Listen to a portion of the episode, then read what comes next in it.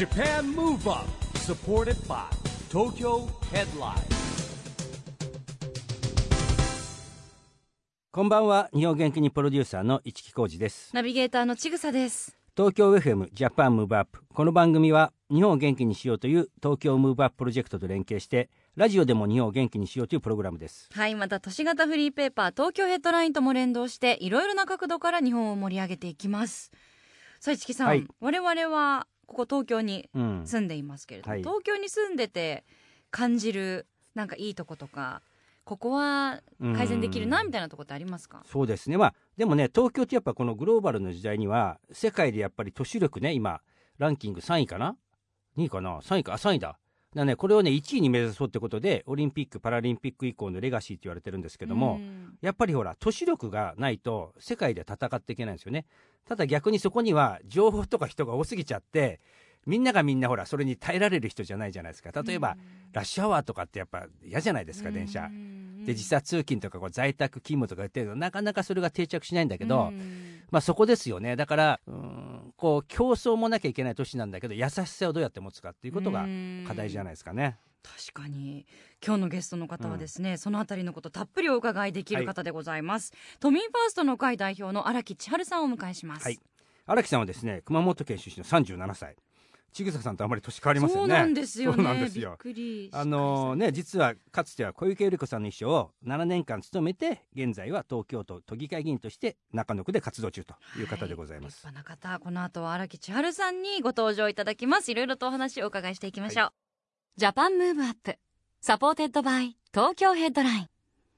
この番組は東京ヘッドラインの提供でお送りします。Japan Move Up それでは今夜のゲストは都民ファーストの会代表の荒木千陽さんですようこそいらっしゃいましたよろしくお願いいたします。よろしくお願いいいたします。まあね千草さんとは同世代ということでそうなんです。私の方がちょっと上なんですけれども、一歳違い。一歳違い、ねよろしくお願いいたします女性の時代ですね。そうですよ。え市木さんとはもうあの長いんですか？長いっていうかだから確認してみます何年前かわかんない。まあかなり長いですね。いつ知り合ったか覚えてないですけど。ね。今は都議会議員なんですけれども、議員になる前の前職のはい。秘書時代から大変お世話になっていて、ですよね。最近分かったのが生態がうん。一緒、えそうですか？生態で市木さんの名前をはい。整体師の方に聞いた、え。えこういうこともあって、ええ。はい、市木さん知ってる？いきなり？もちろんですっていきなりです。中野区なんですよねまたね、はい、その中野区。私の地元選挙区の。はい。えそれはどこで見つけたんですか、その？私の高校の先輩がとってもいいよというふうに教えていただいて、高校の先輩からただ市木さんの名前がポーンと上がってきまして。なんで後藤先生いきなりねもう入った瞬間にプロレスラーとかタレントとかの写真バッと貼ってあるからあみんな来てるから。そうなんですね。そうです。でねあの小顔矯正もやってるから。あそっちも行ってそうますモデルも来るわけ いいな行き痛いたいな。痛いんですよあ本当ですか？有名な方がね結構。そう来てますよいっぱい。うんはいいらっしゃってるみたいですなんですね、はい。ちょっといろんなつながりが、はい。あるということで。でもあの荒木さんまず遡ると、い、つ頃からこう政治の道は目指されてたんですか？そうですね。私は先々代の祖父の時代から続く、まあはい。議員の家系で、ええ。まあ、ちっちゃい頃から、まあ、0歳の時から、うん。まあ、親も政治家でという、うん。あの家にか育って、うん。まあ、そういう姿を見て、うん。まあ、地域のために働くうん。仕事がしたいと思っていて、へでそれで、まあ、本当にちっちゃい頃からあ議員になりたい政治家になりたい、地域のために働きたいというような、うん。そういう思いは持ってました。はい。すごいですよね。その頃から持ってて。僕ら小さい頃野球選手とかだよ。だってもうねだんだん変わってって次大学でイベントとかやってると広告代理店かなみたいな変遷していくんだけどうん。すごいですよねそれはね。一貫してるっていうことですよね、なんかあの文集だったりとかそういうところにも書いたりとそうですか？るんね。いや昔そ心にうです秘めてたんでね。秘めてましたね。あの弟がいたのでこう言いたいんだけれども弟弟がいるからね。やっぱり九州男熊本生まれまあ男の人がねやっぱり尊敬されるみたいそうな強いうん。女の子があんまり言っちゃいけないかなみたいなところで遠慮してたんですけれども、まああのー爆発させました。うん。へー今はもうねもう女性こそ言おうみたいな時代にもなってきたし、うん。そうですね。都知事も、うん。東京都の都知事も。女性ね。性初の知事で小池百合子知事ですしはい。ね。、まさはい。にそんな小池さんのねあの秘書をされてたわけですけれども。それはなんかきっかけがあったんですか、そうですね。まあ先ほどお伝えした熊本出身で、うん。まあ女性初の防衛大臣で、うん。そして環境大臣をされていて、うん。でそしてその後女性初のおまあ、総裁選挙にて、うん。えー出馬されてそして女性初の党三役になられっていう姿を見ていてえー。本当にあのテレビで見る小池百合子さんしか知らなかったんですけれどもまあ、憧れを抱くようになりまして。えであの、まあ、そういう派手な面だけじゃなくて、うん。まあ、クールビズとかですねうん。市木さんうん。ご存知の通り、えー政策通であって、あと発信力もあるという、うん。そういう中身の部分にも惹かれていきましてで突然履歴書を持ってー議員会館にいきなりアポなしで行くという、すごいね。ちょっと変わった。あそうなんですか？なんか映画って僕いたのかなと思ったら、ねえそれがご紹介とかかなと思って。全く縁がなくて、え突撃。突破力があるんだよねやっぱりね。突撃で。えでもじゃああの自民党の総裁選出てよりも後なんですねすね。えー、木さんはね。と当時の総務会長をあされてい総務会長ただ。時に門を叩いた本当に言葉通り門を叩くみたいな。そうですね。ですよね。いやもう懐かしい。僕あの総裁選立候補する日も、うん。都知事選立候補する日も議員会館の部屋にいたんですよ、そうですよね。なんか横にいて、うん。これから行くわよってまあ何年も走馬灯のように思い出してる 何年も前にも同じこと言って出てったらみたいな記者会見の前みたいなね、うん。へー。女侍ですよそう。ね。えでも、はい。履歴書を持ってってアポなしで最初もちろん本人ご本人にはうん当然会えないいでよね。ですすよね。でまああのスタッフの方といろいろお話をしていたら、うん。あのいろいろと盛り上がってしまって。うん。ちょっと声が、まあ、この通りちょっと声が大きいもので まあ声がすごく響き渡っうん。てうん。奥からですねご当人が出てきたんだいましてなんかちょっと今日は賑やかですねねみたいなことで出てこられて、えー。でまあ一人知らない者がいてうん「まあ、あなた誰?」とうん。言われまして実は熊本からやってきまして、ままあ、これこれは近々で、えー小池代議士のもとで、い、うん、まあ、修行させていただきたいというふうに伝えたところ、うん。いろいろ質問されて、はい。えーその後即採用。ええー。では明日からえー。あー来てもよいとはい言われまして、えー。はい。はい、飛び上がるような気持ちでこの、はいなるほどね、政治の世界に入りました。えーその時点では履歴書的にはあのそれまで何をされてた段階だった？そうですね。実はずーっと司法試験を受験する大学院生でした、へー。とかですね。まああの親の仕事を手伝ったりしてたんですけれども、基本的にはうん。はい。学生学生大学院はいはい。えそのそこからお話しして明日からじゃあ来ていいわよって言われるまでのトーク術といいますかなんかどこうなんでしょううね。どういうふうにやったらね緊張しすぎて何を喋ったかももう覚えていない、という感じですね。まあでもあるじゃない。熱意とかあの相性って絶対あるんですよ人人間は。その時にこう話しながらそれを絶対感じたと思いますよ。でもやっぱ荒木さんって今もお話ししててもやっぱすごい魅力があるじゃないですか。こう引き込まれるよね。き込まれちゃう。今もこのすごくラジオフレンドリーなお声というか、もうラジオに登場されるのって今日が初めて意外ですよね。ね。はい。なのでお手柔らかに、いやいやもう。すごくラジオ向きなうん声ですよ素敵なお声だなと思います。あの小池さんの秘書は6年間そうです務められねたと思うんですけど、えー衆議院の秘書は6年、うん。うんそしてその後知事の秘書として1年、うん。合計7 7年間。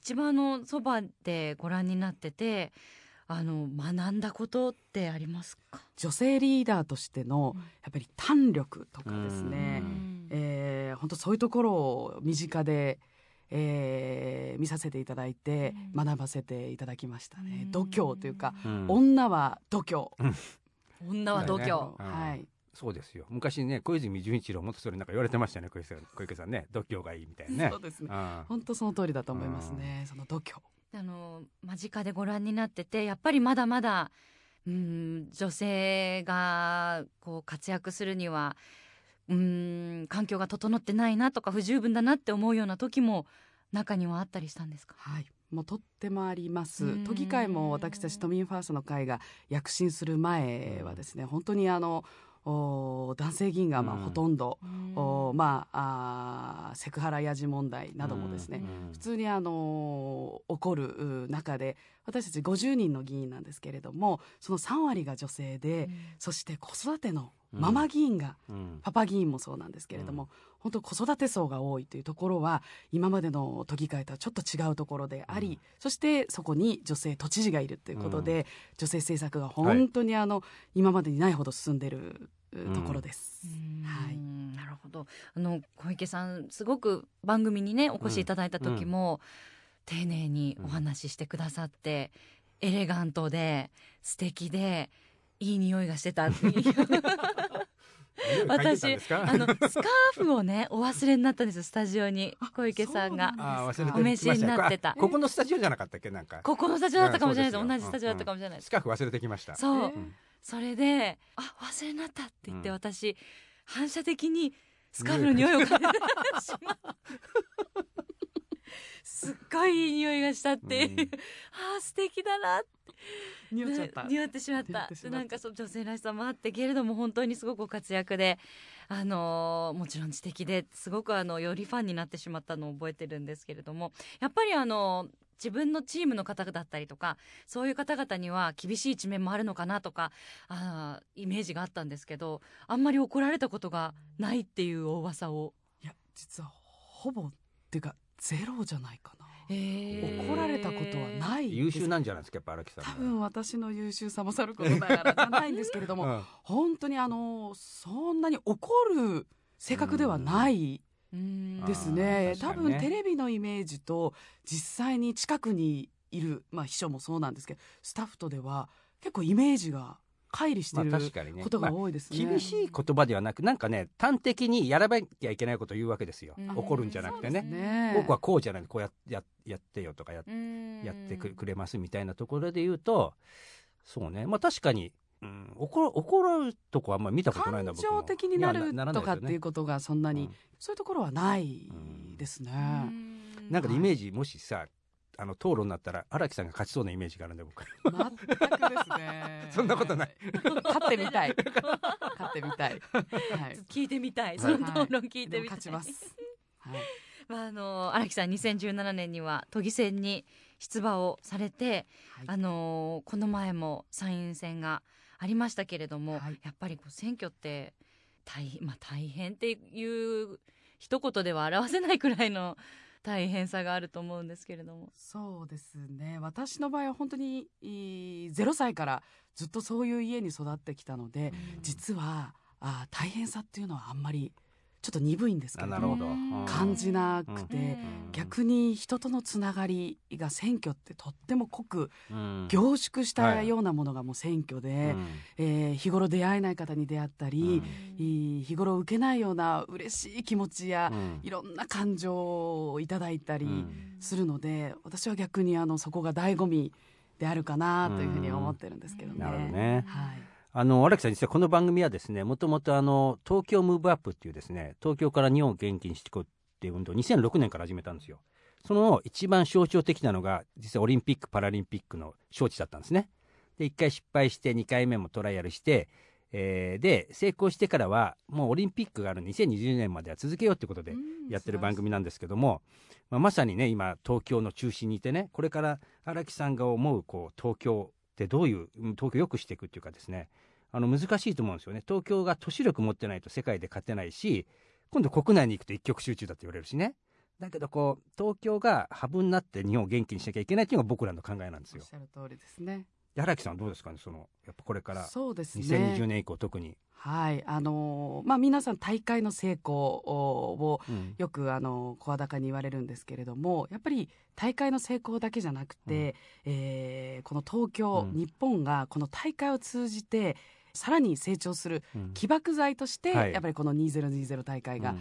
あるんじゃないかなと思うと同時に、まあ、バリアフリーとか物的なレガシーだけじゃなくて、えーやはりボランティア精神とかですね、えー子どもたちにたくさんあの精神面でもうん。残していきたいなと思っていて、うん。えー東京都もオリンピック憲章に謳われる人権尊重の理念をうん。実現を目指す条例とかですね、う例えば受動喫煙。はい。私たちが銀天案条例でまず子どもを受動喫煙から守る条例というものを作ったんですが、そういう条例とかうん。社会とかその精神とかいろんなものをうん子どもたちにこれからの未来を担う子どもたちに残していきたいと、うん。このように思っています。はい。うーん。素敵ですね。うーん。なるほど。やっぱりあの子供たちってその投票率がね今あんまりねまあ18歳からね選挙権持ちましたからね、うんだけどやっぱりこう、私たち世代って小さい時にまだあんまりあのそういう身近に感じられなかった気がするんですよあ政治ねがね。政治が。そう。ですよね、うん。遠いものとか、みたいな大人のものだから、今は関係ないものっていう感じで育ってきちゃってでそのまま気づいたら大人になってて当事者になっててっていうようなところもあるんですけど今ってもっとこう小さい時から政治への関心をうん。高めていくような動きってありますよね。主権者教育本当に大事だと思います、うん。気づいた時には、うん。やっぱりその自分の一票で社会が変えられるというような、ん。こういう意識も本当に必要だと思いますね。うん。うん。ありがとうございます。まだまだ後半もお話をお伺いしていきますがここでぜひ荒木さんから日本を元気にする曲のリクエストを伺いたいなと思うんですけれども。はい、ドリカムさんの朝がまた来るお。です。これは何か思い出が？そうですね。あの歌詞を見るとちょっと悲しいように聞こえるんですけれども、まああのどんなことが起きてもお朝は必ずうん。来るうわけでまあいろんな思いで毎日みんな頑張ってるけれどもまた明日になればまた新たな気持ちで頑張ろうとこういうようなエールを送ってもらってるようなあー気がする曲で今朝も実は電車の中でも聴いてきました。なるほど。うん。はいいいですね。通勤にもいい曲ですもんね。ね。わかります。私も最後よく聞きにます。空に昇る日までってあるんですよ。なるほど。結局一生を閉じるまでうん。毎日朝が来てうん。という繰り返しでめげないで頑張ろうというような、うん。はい。今のなんかね日本社会にも必要なあー曲じゃないかなと思って選ばせていただきました、ありがとうございます。荒木さんからの日本を元気にする一曲です。Dreams Come True 朝がまた来るここで毎月第2月曜日発行のエンタメフリーペーパー東京ヘッドラインからのお知らせです。東京ヘッドラインのウェブサイトではウェブサイト限定の連載企画が大幅に増加しています。愛犬ポータルサイトワンダホーのフォトコンテストに応募された可愛い犬の写真を紹介する日めくりワンダホー。田口桃子の SOD 女子社員は脱がなきゃダメですか？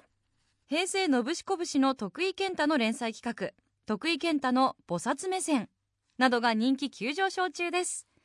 その他にもたくさんの記事や連載コラムが毎日更新されていますのでぜひ東京ヘッドラインウェブをチェックしてくださいね。ラジオで日本を元気にするプログラムジャパンムーブアップ一木工事とちぐさでお送りしています。そして今夜のゲストは都民ファーストの会代表の荒木千春さんです。後半もよろしくお願いします。よろしくお願いします。荒木さんこの番組はですね、オリンピック・パラリンピックの開催が決まりました。2020年に向けて日本を元気にしていくために私はこんなことしますというアクション宣言をですねゲストの皆さんにいただいてるんですけれども今日はぜひ荒木さんのアクション宣言をお願いします。はい。都民ファーストの視点で都議会から大会の成功のみならず未来を担う子どもたちのためにプラスのレガシーをたくさん残します。うん。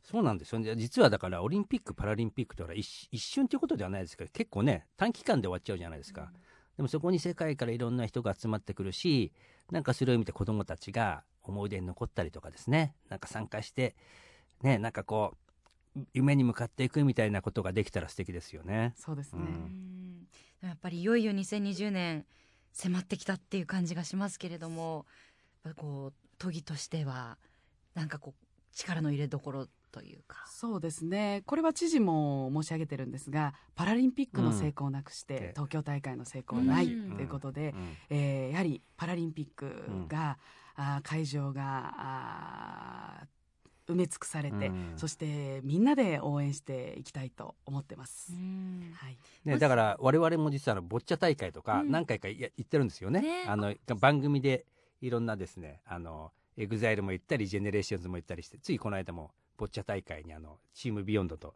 一緒に行ってきたんですけども、まあ、車椅子バスケやったりですね、ウィルチェアラグビーで学校行ったりしてるんですけどもまだまだね競技いっぱいあって多分ね浸透してないんですよ。そうなんです、うん。実はパスポートというのがあって、うん。パラスポーツのパスポートといって、体験すると印鑑をあ印鑑というか、まあ、スタンプスタをンプをもらえる。こうもらえるというものもあって、うん。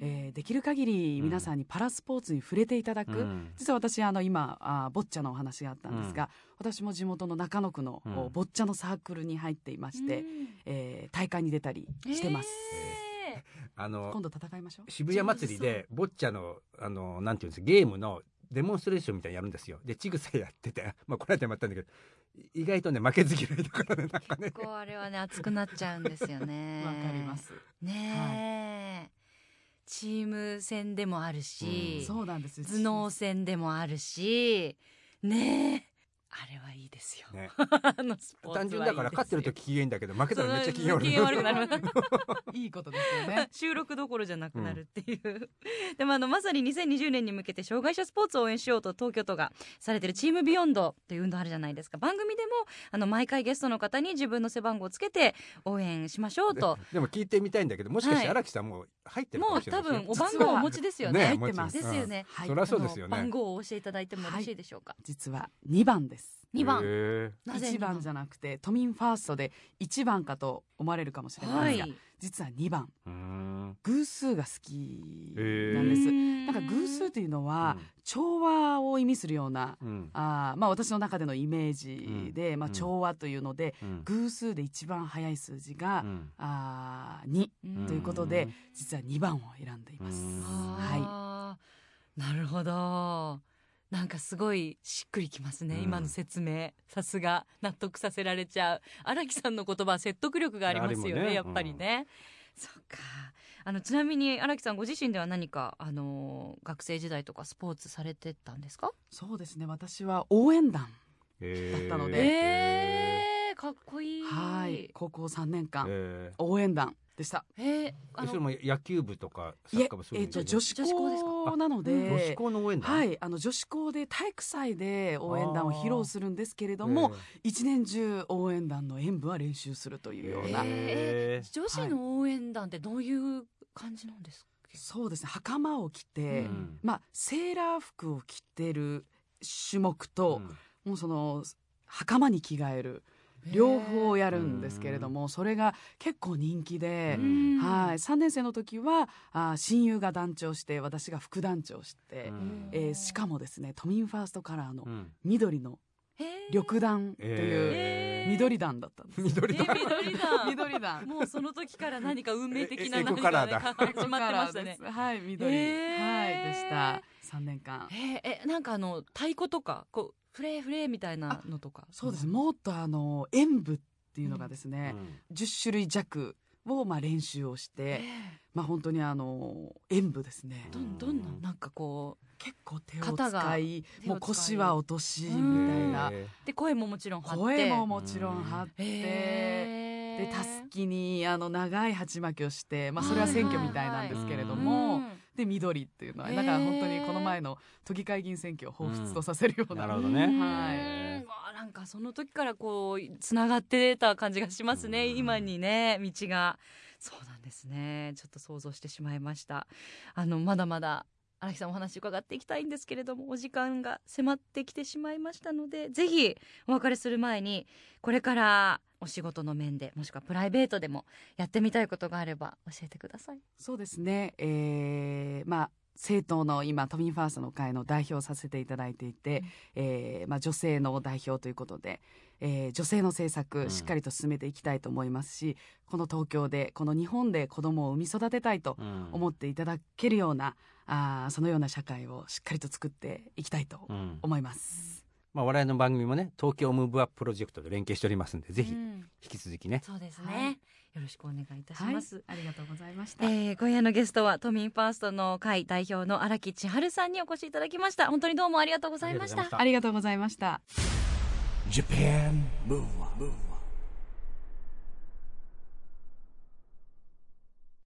今日は都民ファーストの会代表の荒木千春さんに来てもらいましたけどもねもういよいよ2020年ですからいろんな話ができてね同世代のちぐささんとしてはうん。良かったんじゃないでしょうか、刺激になりましたね、やっぱりやっぱり。ねもうまあ世代を超えてまあ性別も超えてって時代ですね。うーん。本当そうですね、あともうなんか今、うん。30代後半ですけどうん。荒、木さんも私も、もう本当にあの子供たちの世代のことも、うん。我々世代が真剣に考えていかないと、そうですよ、今後の日本をね、になってるんだなみたいななんか年金問題と一緒ですよ本当そうですよね なんかこう大人としての責任みたいなのも改めて考えさせられましたね、はい。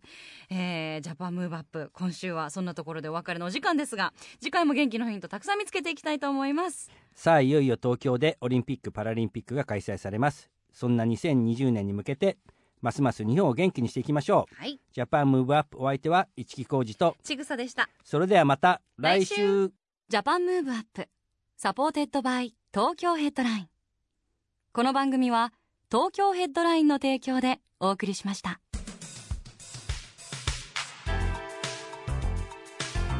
Japan Move Up.